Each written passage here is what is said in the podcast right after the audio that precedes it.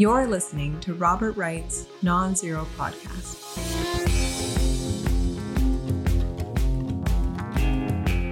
Hi, Mickey. Hey, Bob. How you doing? Uh, I'm doing okay. It's not as hot here as it ever is everywhere else. Congratulations. So we're basking in beautiful weather. Uh, so today's Thursday. We should have said that last week. We're recording on Thursday this week, and we did last week in Yep. case there's any big story we missed that breaks on Friday. We're gonna, this we're gonna probably miss won't persist, but we don't know. What's that? we're gonna miss the big Tucker Carlson debate, which isn't really a debate. It's just him interviewing candidates seriatim. On Twitter? So, no, in Iowa, oh, crucial first caucus in the nation state.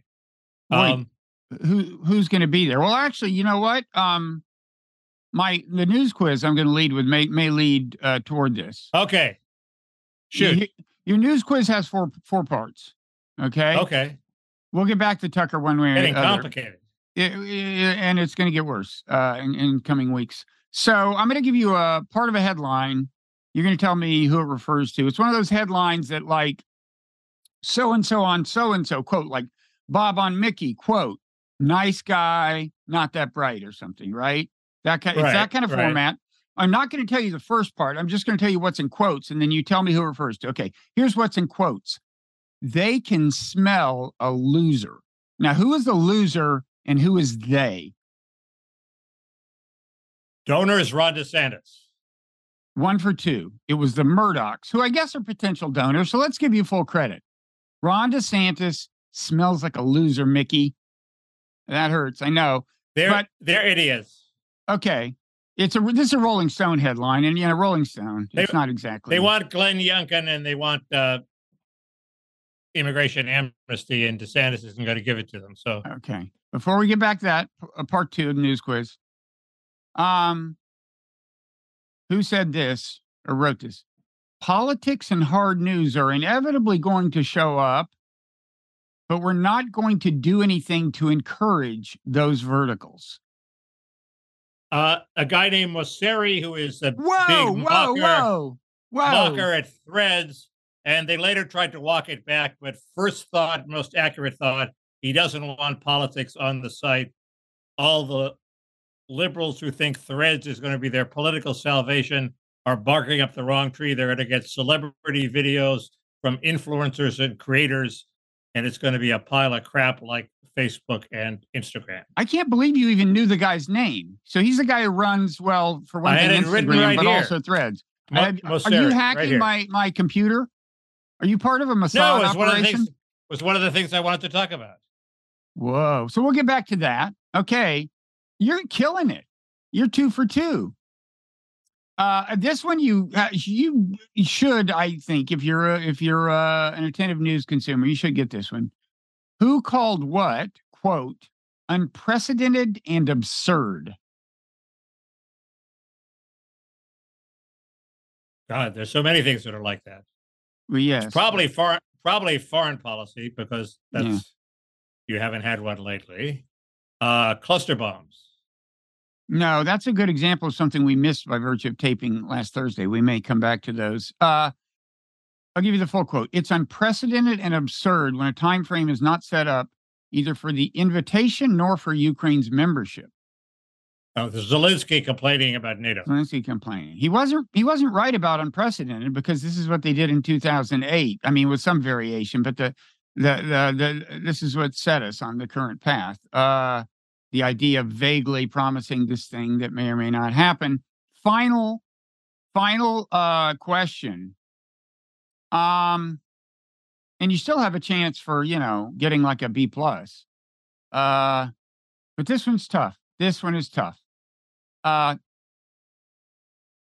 Here's the quote As many commanders of regiments and divisions said today, our army was not broken through the front, but our most senior commander hit us in the back, thus treacherously beheading the army in the most difficult period.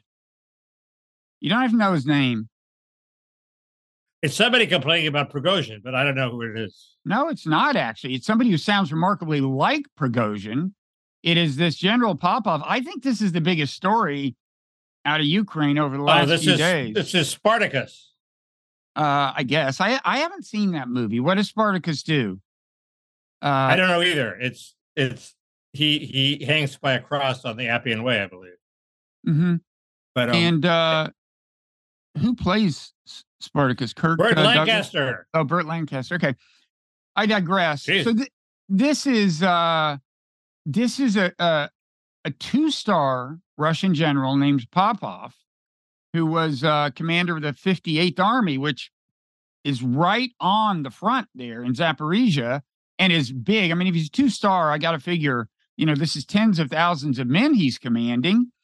And what happened was he got relieved of duty and then said, went through and said, well, what happened was he was listing his grievances to, it was either Gerasimov or Shoigu, but anyway, one of Prigozhin's targets, right?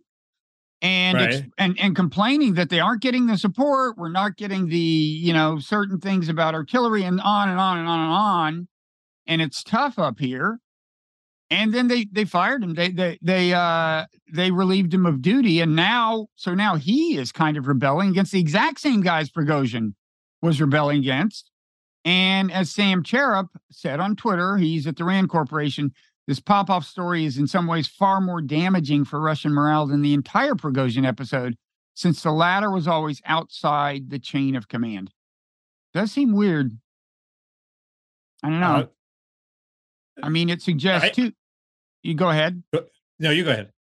Well, I mean, it suggests first of all that things are tough on the front. You know, for uh, you know, the Ukrainian offensive itself doesn't look to be doing any better than it was last week, uh, and uh, you know, incremental gains uh, up north. The Russians are gaining ground. I think. Uh, you know, north of Bakhmut, uh, in uh, uh, all the way in in, uh, in Luhansk. Uh, the um, but this suggests that maybe there is a lot of pressure on the Russian troops. So for Ukrainians who are who are saying, look, if we persist, they're going to break. There's going to be a big breakthrough. I guess this is encouraging. But plus, it's like this is a major. This is a very high level, you know, chain of command, public dissent. Uh, it's it's the kind of thing that, I mean, nothing like this has happened that I'm aware of in the United States since uh, MacArthur, you know, disobeyed Truman, right? I mean, and this Well, isn't even the same thing. It's not disobeying an order, but Obama, the degree of Obama fi- Obama fired Oh, but, McChrystal. th- but that was bullshit in terms of what he did. McChrystal didn't even. The claim was you can't go around disrespecting the president and not expect, you know, and, and expect not to get punished. And it's true that Rolling Stone had quoted him saying disrespectful things, but he hadn't said them to the reporter. The reporter had claimed that anonymous sources claim that this general said them to the anonymous sources. Well, generals do this shit all the time. Uh, even if even if you assume he did it, that's not like speaking out publicly. He didn't speak to a reporter. He didn't speak out publicly. Um, so this is this is really weird by our standards, and you kind of wonder how much of all this uh, Putin has been actually aware of. Because people say he doesn't use the internet. I mean, has he ever seen a Prigozhin video where Prigozhin's going berserk? Like, I don't know. I really don't know.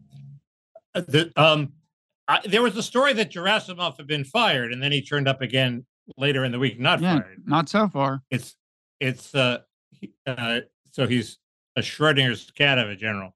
Um, the uh, well, this this this this, this there was a theory that that, that Prigozhin, you know, his failed coup just made it easier for other people to make trouble, Yeah. and this would uh this would fit in with that. But what's Well, this guy got to do now? Well, I mean, he was already fired. I don't. I don't think he was kicked out Right, of the but military, gonna- but in effect, he I- was. Is he is he is he, is he going to start a podcast? I mean, you know, what's going to happen? I, I think he has a future in in podcasting, but um, uh, you know, so it's not it's not as weird as it would be if you started talking like this while still in command.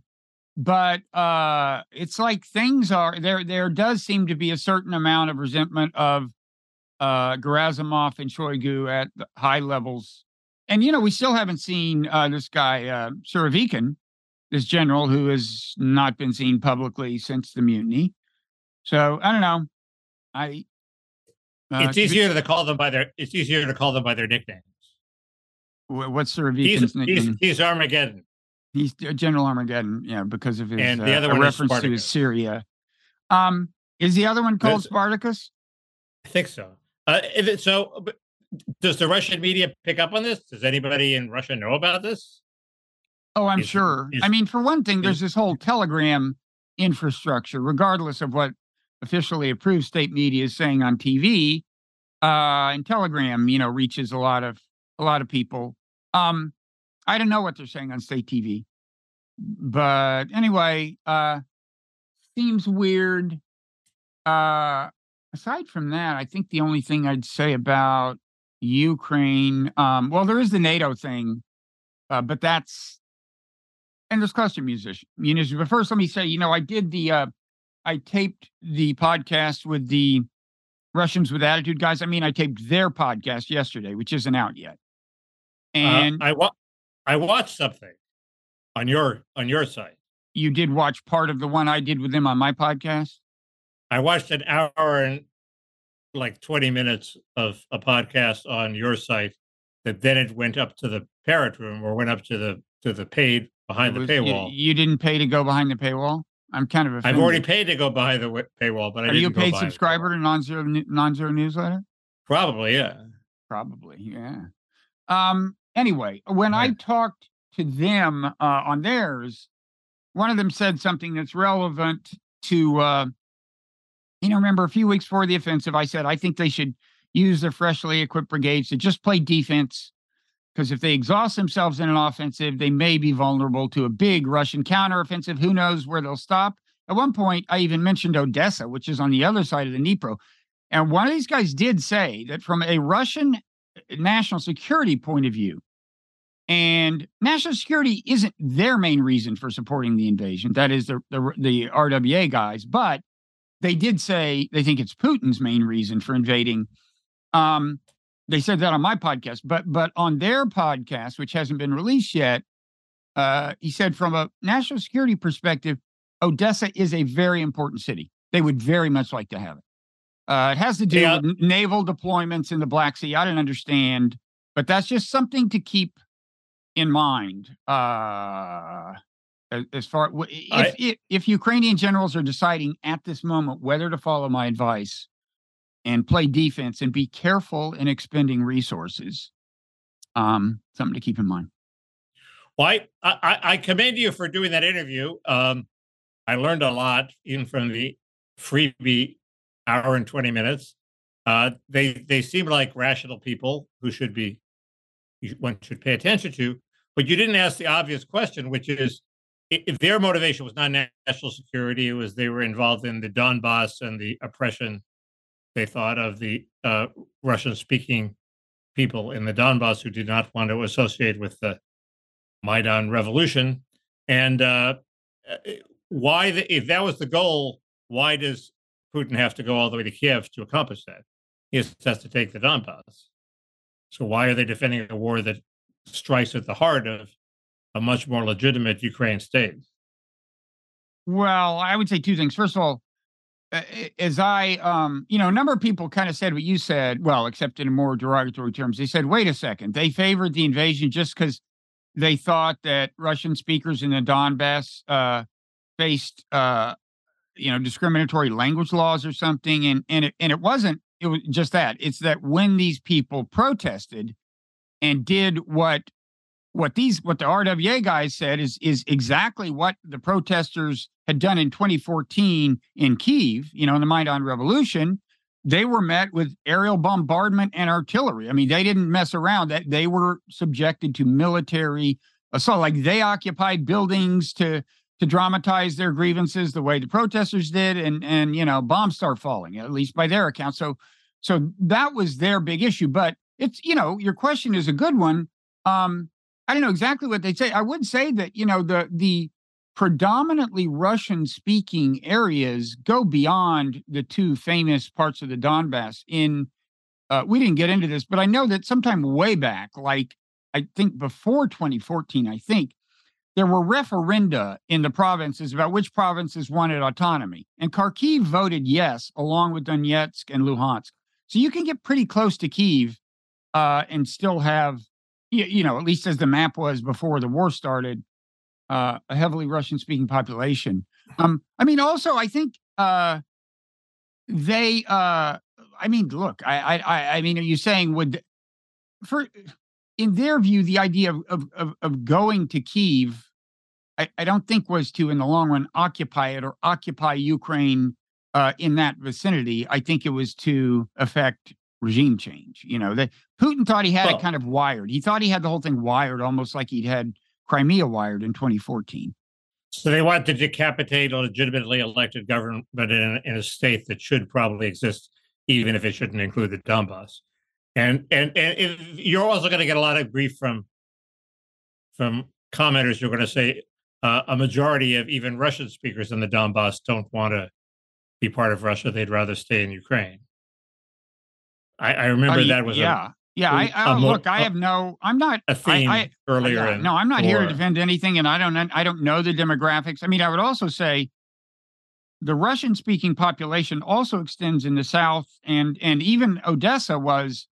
Uh, again, things shift and change, but as of uh, 15, 20 years ago, it had at least as many uh, native Russian speakers, I think. Um, but I don't, I don't look, I, I, I don't know. I mean, I, I, you know, they, they may have figured, well, this isn't exactly the invasion we would have designed, but we want the people of the Donbass to get whatever. And I, I don't know.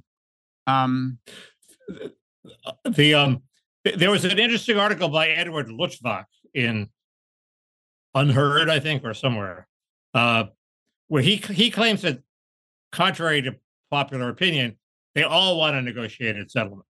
He claims Putin obviously is not doing the gung ho all out war that that he could have, in part because he doesn't want to call up conscripts and deal with the mothers of the conscripts. And so he's he, he he has sort of a deal like Johnson in Vietnam, which is he thinks he can wage this war without disturbing the rest of society, and he could wage it for a long time. But the, the idea is that, that he's going to you know, he he, he implied that he he would be happy to settle because, you know, uh, well, that's what these guys that, said on my podcast. The, yeah, yeah, he implied that we want to settle, and he said that I, I, think he said that Zelensky has a plan to settle. He will he will tell you after this offensive, we're going to be here and here and here, and we're going to we're going to settle. Uh, which leads to the question: Why don't they get on with it if they all want to settle? Um, because and he didn't have because, a really good answer for that. Well, right now, Zelensky is saying he absolutely won't settle publicly. He's saying he will not right. even sit down and talk until they have left all of Ukraine, including Crimea. So, uh, right, but Putin, Putin hasn't ruled it out in those kind of absolute terms at all. But um, and look, I don't know whether it's Zelensky himself or whether he has certain pressures on him. He might cite popular opinion, although I think that's more malleable and subject to his own influence than we might think. Um, but uh, yeah, he, he's the one saying they don't. My sense is that the U.S. It's weird. Uh, on the one hand, um, you know, you sometimes get the impression that Ukraine felt pressured by the U.S. to do this offensive and show these gains so that they can get more equipment and will keep investing in the war effort. On the other hand, you sometimes get the impression that the U.S. just, uh, you know, it feels like, well, we like a ceasefire now, but Ukraine really wants to do this offensive, so we'll let them try, and then if they fail, they'll see they got to settle.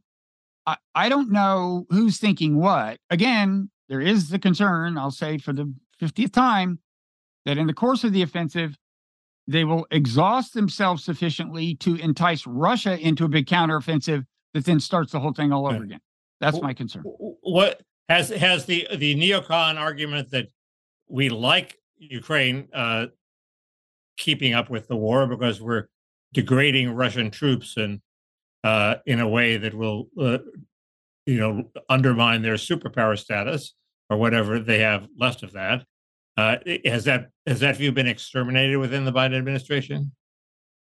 I get the sense that most of the people in the Biden administration would are willing to start winding things down. I don't. I, it's the vibe I get from the overall administration. Look, Mark Milley, chairman of Joint Chiefs of Staff, has been basically saying that for eight months, seven months, um, and uh, you know, but on, on that point, by the way, the war has also uh, led Russia to ramp up its munitions building infrastructure. You know, I think tanks and artillery shells and everything are rolling off the assembly line in Russia the way they haven't for decades. So I'm not sure this was a big win in that regard, but something we we don't seem to be all that capable of doing since we're running low on munitions and Biden. Well, that's people the, said that people said that Biden uh, said he was uh, going to send them the cluster bombs because uh, that way we didn't have to send them more conventional bombs, which, and we were running low on them.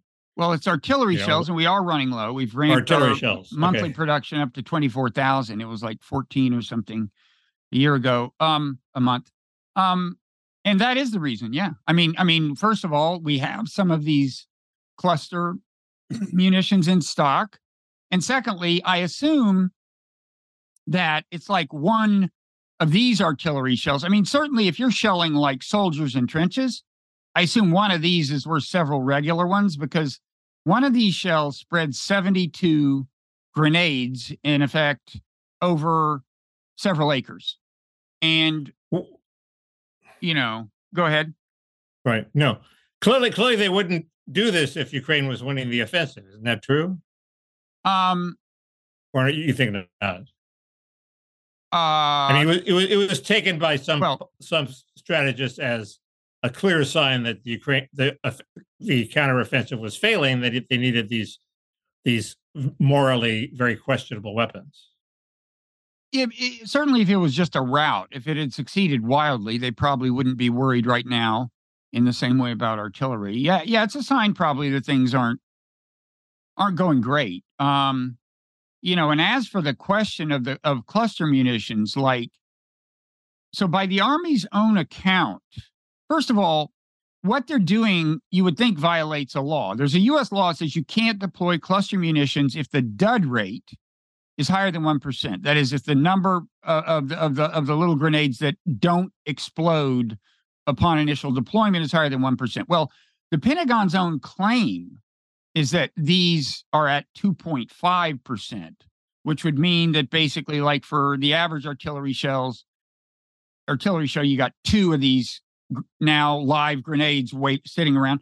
But the New York Times reported that that number is way low, and it's more like eight or nine percent. So you're talking about every, you know, the average artillery shell leaving like you know six or something, basically hand grenades that could go off if handled. And you know, uh, Michael Kofman was making a point. I mean, he's for the cluster munitions, but it turns out this is this isn't just a problem for ge- generations of children to come you know that although it's true that for decades these are dangerous but um it's a problem for ukrainian troops when they follow up an artillery barrage because it means that the field you know if it happens to be a field that wasn't mined now suddenly in effect it is a field that was mined uh interesting um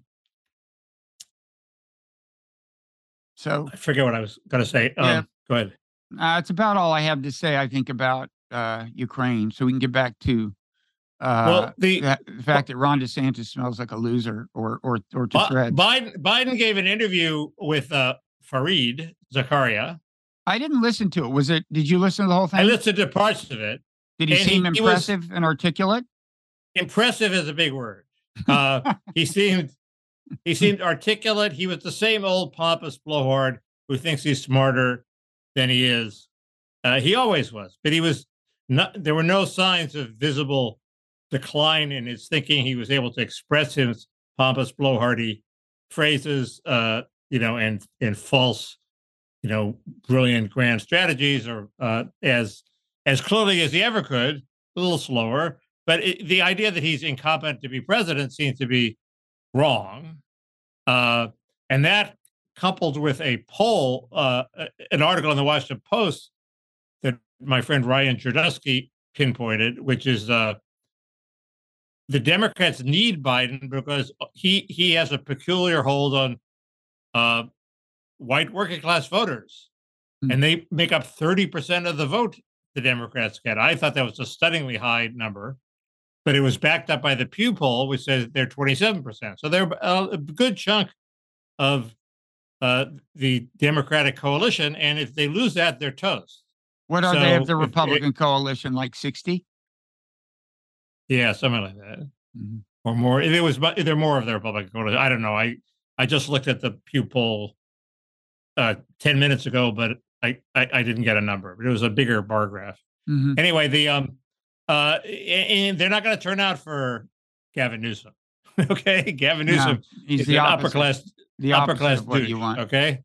Uh, and uh, so it's um, they're not going to turn out for uh, Dave McCormick. They might they might eventually turn out for JD Vance, although I think even he has a hurdle to overcome with them. Being a Of course, fan- as you may know, as you may know, he's not a Democrat. he's not a Democrat. Good point. Yeah, I just think it out loud. yeah. Not a Democrat yet, Bob. He's Is he moving that direction? I must, I must have missed He's- something. he's teaming up with uh, Elizabeth Warren to regulate banks. Oh, good. Uh, Uh, what and it- about Chris Murphy? anyway. How, how would Chris Murphy play with uh, white working class? Better than Gavin Newsom? I don't know. Better than Gavin better Newsom? than Gavin Newsom. But Biden has a history, and he, you know, he's moderate. He seems they know who he is. Uh, he, he's made an effort to be where they are, and so they, they, this implies that the Democrats are stuck with Biden. what about Gretchen Whitmer?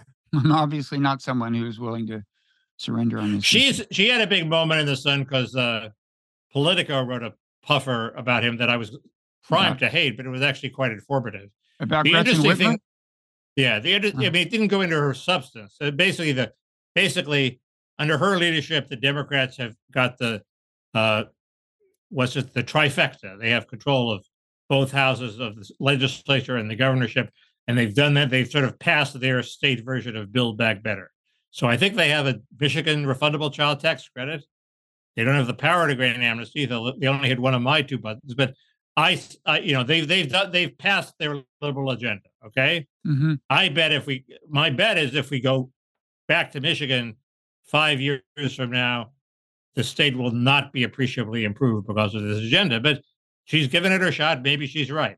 The interesting thing was the Congressional Black Caucus was lobbying Biden, lobbying her to run. Okay, Hmm. the the, the uh, maybe the members from Michigan, but that implied to me that if suppose Biden wanted to substitute her for Kamala, maybe the Black Caucus wouldn't be that as pissed off as people think.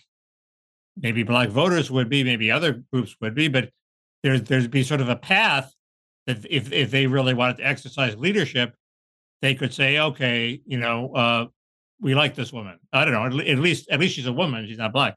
So I I I I, I, I she's a live possibility. I think. Hmm. Also, she's much better looking now than she was two years ago. So obviously, she's getting into campaign shape. Hmm. Uh, that's a sure test of, of whether somebody is really running or not. She's Um, ready for her close. She's ready for her close up. That's all good. Uh, it's hard to Uh, imagine Biden replacing uh, Kamala. I think uh, he. I thought he- they could. Although you know, Kamala, it's not like she has a lot of support on the left.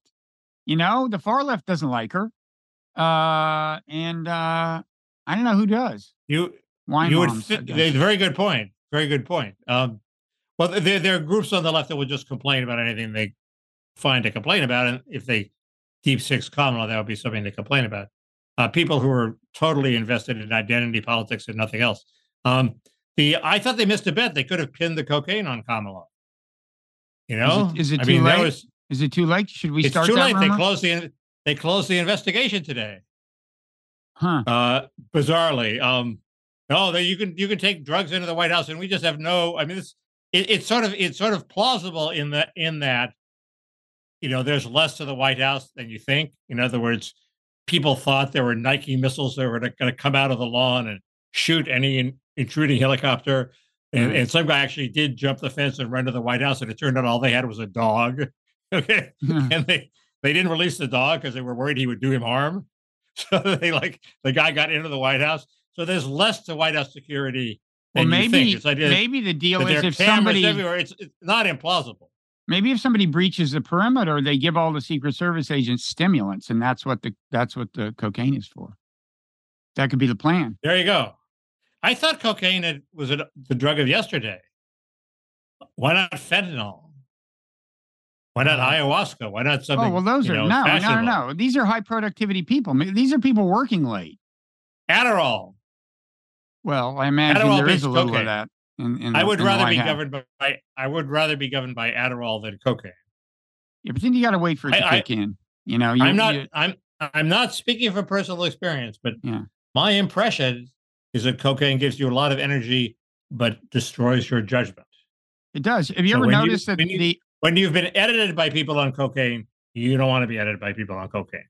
People on Adderall, and maybe another question. Yeah, I'm not going to name names, but but the NFL running backs who were reputed to be doing cocaine had a tendency to fumble. There's a certain overconfidence problem associated with the drug, and uh, maybe we this could become a theory that explains some sort of uh, White House behavior or policy. But we'll put that off till next week. Our grand unified uh, theory of co- cocaine. uh, they're going to need more than a dime bag. Uh, So, what uh you want to talk more about like horse race politics or what else? We could talk about threads. Uh I noticed we get it by um, thirty. You wanted to talk. You wanted to talk about Mr. Luft. no, I I, I thought get- that was parrot room at most. I don't know. I was Okay. assuming you were paying attention to Mr. Luft. And so I forwarded you my friend's theory about Mr. Luft, and it turned out you weren't that conversant, Mr. Luft. I'll read up on him between now and the parrot room. He's I mean, who the hell is he? You tell me. Who is he? He's he's He's a shady operator who runs a shady think tank and is is now one of the people claiming to have evidence that Joe Biden Right. is on the take. Um, right. and uh, you know, anyway, we could talk about it. Um, the the the the my my uh putative conspiracy theory that says the press is going to start ganging up on Biden. I, there was no there were no data points this week. I think that I could point to. Uh, Peggy Noonan wrote a column where she said the Democrats should clearly replace Biden. Uh, uh, and she obviously hadn't read this white working class poll, but um, she she implied that they were all too scared of the, you know, the power of the White House to destroy their careers to say it in public, and that led me to think, but the media isn't scared, so the media is going to have to lead the way on this. Now, there's no, there's going to be no Chris Christie in the Democratic Party who comes out and says, you know, Joe Biden's too old. He's Ruth Bader Ginsburg. He has to go. Um, uh, but um, the media did not lead the way this Well, week. there was a time a few months ago when I Oh, had wait, the sense that the one. media was that the New York Times was like they ran a Right. story like, hmm, There, there go? was one. There Yeah. was one. what was it? Dowd. Maureen Dowd pronounced judgment on the seventh grandkid. She said, "Joe, you have Joe, you have seven grandkids. You can't disown this one Mm. just because it's a stripper who Hunter doesn't even remember having sex with, uh, supposedly. Um, and uh, that is sort of when, when when you lose Maureen Dowd. I mean, that sort of I think spoke for the tenor of the whole media. Then Ann Coulter wrote a very interesting column saying, "Wait a minute, since when do we valorize and completely accept, uh, you know, illegitimate children uh, of women who may be gold diggers and want the want the Biden name to pass to their children? I mean, there's a re we want marriage. That means you have to. You're gonna if you're gonna respect marriage, that means you have to disrespect kids out of marriage. And she had a point. That used to be the rule. Isn't the rule anymore. But Hmm. uh, the- but but she Ann Coulter does not control the media. Well, I mean, Uh, if you want to talk about Uh, Maureen Maureen Dowd sort of does. right? But if you want to talk about columnists at the Times, Michelle Goldberg's been saying he should, uh, you know, he should be replaced for months and months and months. But but but she's but she but she, she's she's not the the co- same weather vane for kind of centrist like you know Correct. MSM thought that Maureen Dowd is. No, but Maureen Dowd is the Supreme Court of the media, and I think Biden has lost that appeal. And I, I predict he will have to some in some way acknowledge his grandkid. Doesn't have to invite her to the family picnic, but uh, you know, he'll say something like "Life is complicated," and she's a lovely little girl, and we wish her all the and, I- best. and we hope to meet her someday. Uh, the, Right. Yeah. Um. I don't know. But you know, So as that- for that the, was- as for the white working class, I still say you got to factor in all the people who will be watching debates, assuming there are debates, and they'll either be watching Biden and Trump and going, man, I really can't talk myself into showing up at the polls for this Biden guy because he just he won't be able to keep up with Trump, I think, in real time in certain respects. Um, and you know, compare that to them watching any number of other Democrats and going, yeah, that would be better than Trump. That would be better than Trump. Uh, I, I think that's Uh, a- I- yeah. If if they saw the Biden at the Fareed Zakaria interview, I don't think they would say that. I think they say this is guy's okay now. We don't know how how he's going to be in four years. much less but he'll, challenging he'll do it for now. much less challenging format, and it doesn't last an hour and a half or whatever. Um, but we'll see. Good point. The uh, uh, Chris Chris there there are a bunch of candidates who are having a moment. Chris Christie is having a moment. Peggy Noonan wrote that Christie could easily beat Biden. I disagree. Christie has a lot of baggage, and he's basically a north self-centered jerk, but not incompetent. Uh, and uh, Tim Scott is having a moment on the Republican side. It's going to be uh, it, it's in, in DeSantis' interest that the press cycle through all these people. Uh, thank God they haven't got to Nikki Haley yet, but they will. And then once they've all petered out, DeSantis can have his comeback. The the conventional wisdom is now it's Iowa or bust for DeSantis. When don't is- buy that either, When is Iowa? Just uh, January fifteenth. Oh God, that's a long time. Well, yeah, the, the the election is not this year; it's next year. But less it. time than you think. Yep. Uh, Um, but anyway, so that that's the state of the race, I think. so this thread. And. Dukakis is Yeah, sorry, Dukakis. No, I said. Dukakis. I said Is- he- Dukakis now instead there's of a dark DeSantis. horse. That's there's a dark horse. Dukakis instead of DeSantis was definitely a, a bad slip. Yep. Yep. Uh, Maybe- Never mind. Maybe DeSantis needs to uh, sit on a tank with a tank helmet on. He He cut an ad about the border that actually was very good. Uh-huh. He seemed okay. He seemed he didn't seem awkward or you know cackling inappropriately or on. Somebody was saying, I don't think we talked about this last time, was that it's something like Trump. With Trump, you, you get, oh, it was that, uh, it was a column by somebody in the New York Times who linked to that bizarro um, uh, video by a Republican congressman where he wished people a happy 4th of July. And he was smiling and he was saying, the leftists are coming to get you. And, and, and he was kind of intertwining that kind of stuff with happy fourth we have a great company country the leftists are coming to get you and so on. And the uh the point was trump captured both the rage and the joy. There was joy in trump. You go to a trump rally and they laugh and they this and they that and he said desantis you just get the rage. You don't get the joy and that's his problem. Who was it? It was one of Th- these this- was it? There's Does David French? Does David French now have a Times column? And maybe it was him. yes, everybody has a Times column, Bob. Really? Do we're I have? the out, we're the outliers here. We're the outliers here. Have you checked your email? Maybe you may. May I may. Uh, In the in the future, everybody will have a Times column. That's Andy Warhol's corollary. Um, somebody did say that, and I think that's true. DeSantis can have a little bit of joy, but nothing like Trump. uh-huh. Uh, and uh, so th- there's there's, but I, you know, my line is if he's relatively joyous with a tiny bit of humor and competent, that might win the day. He just can't be negative. People can't think he's an asshole, and I don't think he's an asshole. Or if they think he's an asshole, they can think it's a we need an asshole. People thought Giuliani was an Well, asshole, but you know, They thought we needed a the kind of man to make asshole it. Trump was, but that was an asshole with Yeah. joy. Yeah. Um, I claim that Maggie Haberman is tilting back toward Twitter.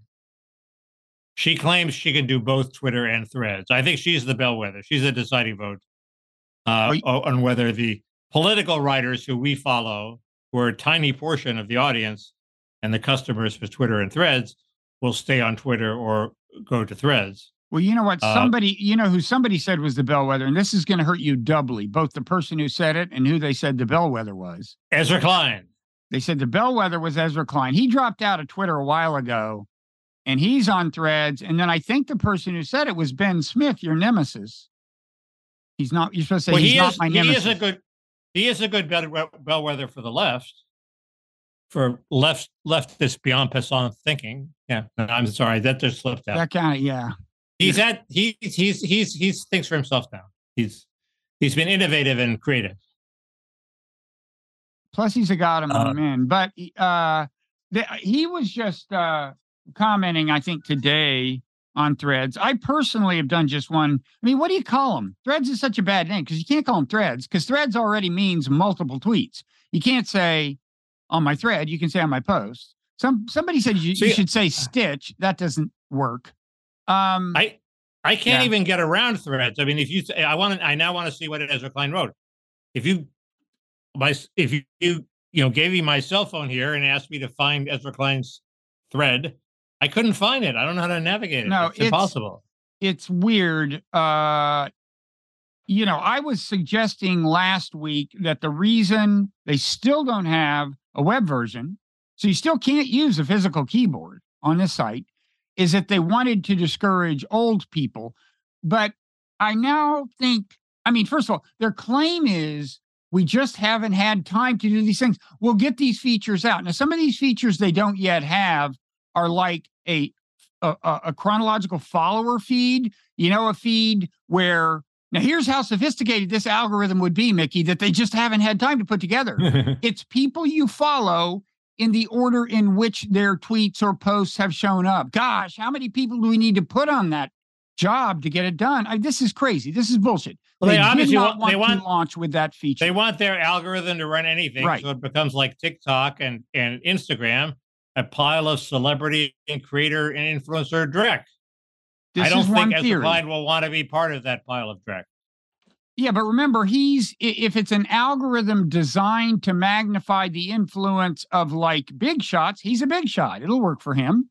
If it's like big brands and big, it's like you know the Jake Tappers, the and and I think to some extent that's what it is. Although there's there's something more than that. You know, I I, I was Harry McCracken, who knows his tech, was saying this is one of the few exchanges I've had on Threads. Um, that there's some kind of special sauce they've got beyond a TikTok like algorithm because uh he see he is seeing a fair number of things by people he knows. And I noticed you got some real engagement on some whatever you call these things. Really? posts. Yeah, the one the one where you quote tweeted something, it was sarcastic, which is a rarity on threads. Threads is a relatively earnest and civil place. Um I could well no, I can't track it down. That's I mocked point. them for There's no saying they were gonna have function. I mocked them for saying they were going to have sponsored content. I th- I thought I did that on Twitter, not Threads. Maybe I No, did you, it on you- both. you had one on Threads that did not that badly. I mean, given the number of followers on a per follower basis, it was like a hundred times what you're getting on Twitter. Seriously, I mean, Well, it was like, uh, and I- it was hundreds of times. no, on a per positive- follower basis, you have like forty thousand Twitter followers, one hundred Threads followers, Right. and and yet Oh, this see. this got like I don't know, thirty likes or something. You know, Uh, that's like a jillion I likes on Threads Twitter. now. You love Threads. I love Threads and now. Threads loves Threads you. Mickey. But let me let me just finish. So there's you know uh, no follower feed, which they could do in a nanosecond if they wanted it, and it'll eventually show up just to prove they're not lying. But it's obviously part of the strategy not to launch with it.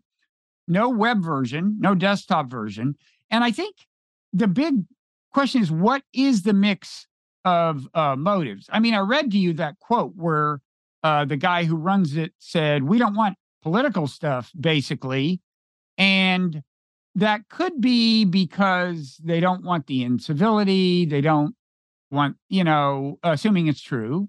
Um, but I think it's also, I mean, I think you you put together like the follower count, the uh lack, you know, can't do it with a physical keyboard. And I think um you know, you're you're kind of excluding a certain type of Twitter user who's like a really intensive user, but they are they're they're not passive users, right? They don't just read the stuff. They don't just lurk. They generate a lot of uh, a lot of their own stuff, but they don't themselves have huge followers. I, I mean, I think, I think you're right. Let me let me read you. This is by a guy. It's just Jim- much. It's much safer for them to be apolitical. Other than other people try to, uh, governments try to get them to censor things, and they'd rather just sit there and make money. I don't know what. I don't. What does Mark Zuckerberg want to do? He he wants to recover his reputation from the pathetic failure of the metaverse. Uh, so this helped that. He wants to make money. He Uh, wants so he, to ru- he rushed, he rushed, but he rushed it out sort of at, at Musk's moment of weakness before all this stuff was in place. Obviously, Well, no, again, Uh, I think some of this they didn't want to launch with, but it's probably it, it is said to be true. He seized the moment. Like Musk did this thing where you were limited on the number of tweets you could see each day, and he wanted to seize that moment, so he launched early. That part is apparently true.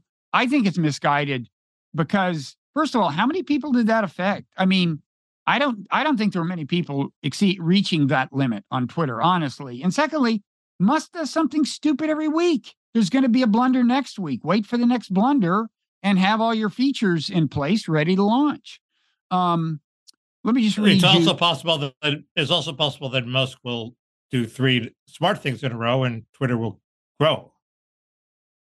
It could happen. Hasn't happened Right. yet. Uh, the idea that Twitter is collapsing is one of the three, I think, bogus media narrative threads uh, thre- uh, threads that are being pushed. They claim that Twitter's collapsing, gays are fleeing Florida, and DeSantis is collapsing. The only one that is is remotely plausible, I think, is the third one. uh-huh. Is the third one. And I don't think that's true either.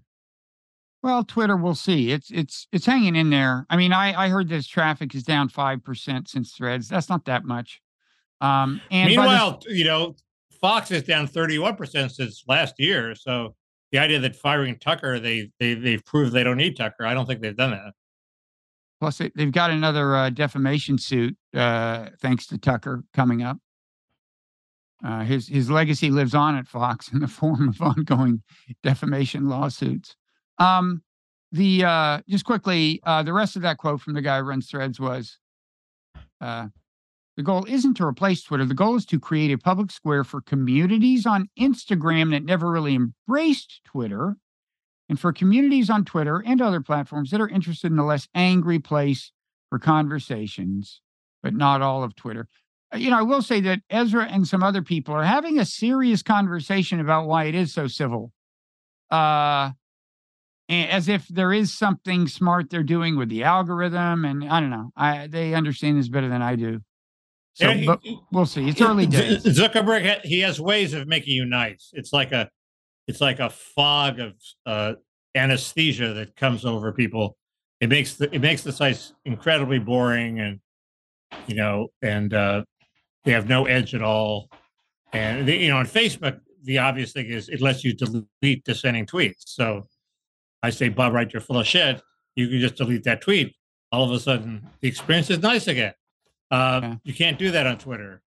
I don't know how they deal with it on, on Instagram, but uh, it, it's it's all it's it's like you know it's like I don't know they're the Budweiser of social platforms. Um, this is Budweiser after the Transat or b- or before the Transat. Before Um, the uh, uh, th- there's non woke beer now, Bob.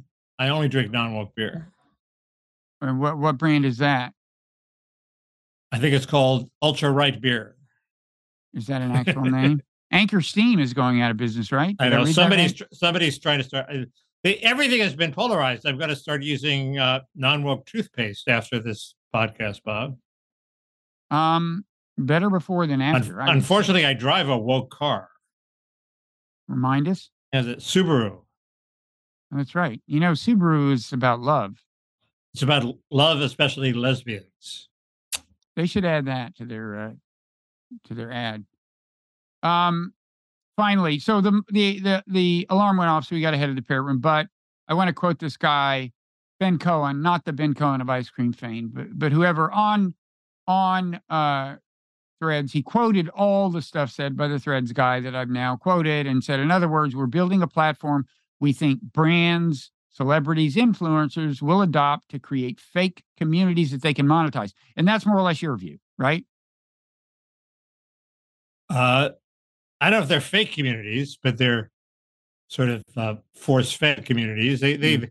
they play they may play on real you know sentiments among people. If you start a Taylor Swift community, it's not going to be a fake community. It's going to be a real community in a big way. Yeah. Uh, so, uh, but it's not a political community. It's not a. Anyway, It's, it- it's not a.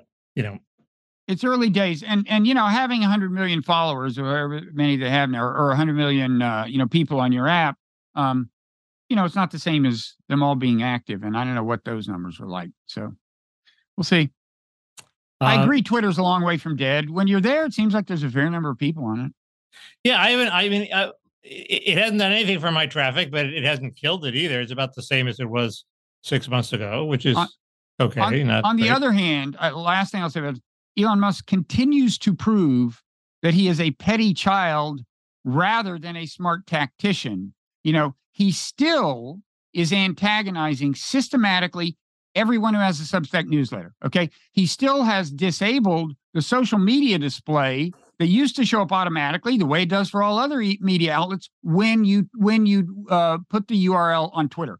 He's still punishing us for the for back when he thought that that Substack Notes was a threat. And by the way, I would encourage people to check out Substack Notes. That's kind of a nice social media site. But um, you know, it would obviously at this point when he's actually worried about migration to Threads, when you look at all the people who have Substack uh, newsletters, including Matt Yglesias, and how many followers they have on Twitter, you would think he would want to be on good terms with them at this moment and for them to find Twitter an actually helpful place to circulate their content, wouldn't you?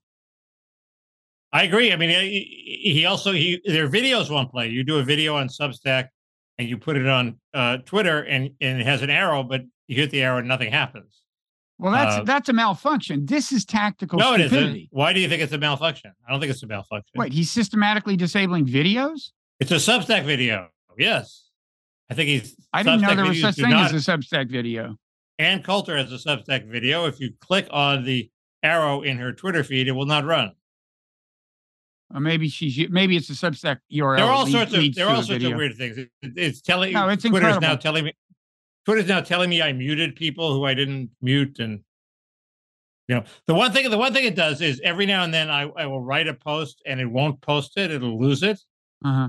And I, I used to learn to respect its editorial judgment. I would say, well, that really wasn't a very good Like, post. sign from It, it was right. Yeah. It was right. It was a sign for God, and I accepted it. Uh, um, but uh, but Lady has been doing it so often. I think it's the editor is now on cocaine, and and I don't trust it anymore. or so- Satan, or Elon Musk. I Satan. reposted. I reposted. What? Why is his, his? He's launched a new artificial intelligence initiative Oh, that's right. to XAI or to something. compete to compete with with I guess Chat GPT, uh, uh, and uh, why is his more benign than Chat GPT? Have you Well, it that doesn't out? exist yet. But one thing we can talk about in the parrot Well, room that's is- certainly more benign. one thing we can talk about in the parrot room is this uh um Claude uh put out by Anthropic AI, which uh, a bunch of people who profess to be deeply concerned about AI safety. Some of them are exiles from uh, Open AI, or they chose to leave Open AI. And then there's uh there's also this Pi thing, which I've started fooling around with a little uh from Inflection. Um, there's a lot of lot of AI stuff. We can talk about AI in the parrot room. What else are we going to talk about? What do about? you mean a Pi thing? You mean there's a site called the Pi? name the name of it is pi the name of the ai assistant is is pi pi i think it Huh, may stand for okay. personal intelligence or something It- it's it wants to be your all-purpose single thing that does everything for you gives you counseling when you're down schedules your airline reservations you know books you a five star hotel trip to, to Tuscany. correct Uh, gives you the money to take that trip. gi- it, Um, it will yes uh, well, we have a lot of stuff for the parrot room. I mean, okay we- what is it th- this uh, this hour didn't have a lot of stuff, but that's because I was he- holding everything off because it was like not quite big enough to talk about in the blockbuster free segment. But hmm um, we have uh, uh, good question. Um, uh, the aforementioned gal huge- luft I we have Luft. We have uh, I have more things to say about Klaatu's speech in uh, in um, The day the, the earth stood still. stood It seems to still. There's an obvious irony that we were missing. I, I there's something to say about diversity that I realized.